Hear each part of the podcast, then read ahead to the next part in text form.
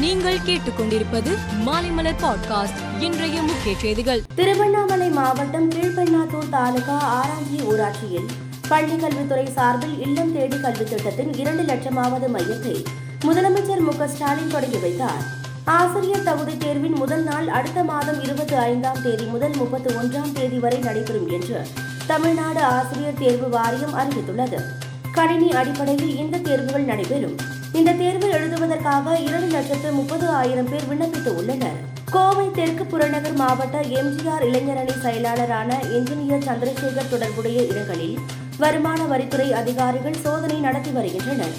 சந்திரசேகர் வீட்டில் நடந்த சோதனையின் போது சில ஆவணங்கள் மற்றும் லேப்டாப் ஆகியவற்றை வருமான வரித்துறையினர் எடுத்து சென்றுள்ளனர். அரசு பள்ளி மாணவர்களுக்கு பாடநூல் குறிப்பேடு சீருடை வழங்குவதில் தாமதம் கூடாது என பாமக நிறுவனர் டாக்டர் ராமதாஸ் வலியுறுத்தியுள்ளார்.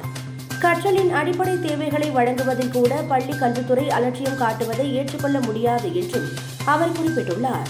சமீபத்தில் நடந்த பாராளுமன்ற மாநிலங்களவை தேர்தலில் போட்டியிட்டு தேர்ந்தெடுக்கப்பட்ட ஐம்பத்தி ஏழு உறுப்பினர்களில் மத்திய நிதி மந்திரிகள் நிர்மலா சீதாராமன் மற்றும் பியூஷ் கோயல் உள்ளிட்ட இருபத்தி ஏழு பேர் இன்று எம்பியாக பதவியேற்றனர். காளிதேவி குறித்து திரிணாமுல் காங்கிரஸ் எம்பி மகிவா மொய்த்ரா கூறிய கருத்து சர்ச்சையை ஏற்படுத்தியுள்ளது.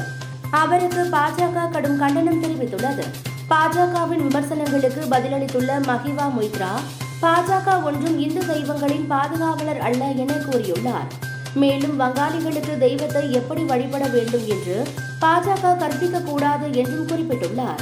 ஜப்பானில் தேர்தல் பிரச்சாரத்தின் போது துப்பாக்கியால் சுடப்பட்ட முன்னாள் பிரதமர் ஷின்சோ அபே உயிரிழந்தார். இந்த கொலை தொடர்பாக ஒருவர் கைது செய்யப்பட்டுள்ளார்.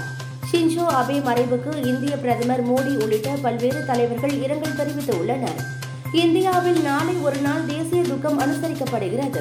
விம்பிள்டன் டென்னிஸ் போட்டியில் அரையிறுதி வரை முன்னேறிய ரஃபேல் நடால் அரையிறுதி போட்டியில் இருந்து விலகினார்.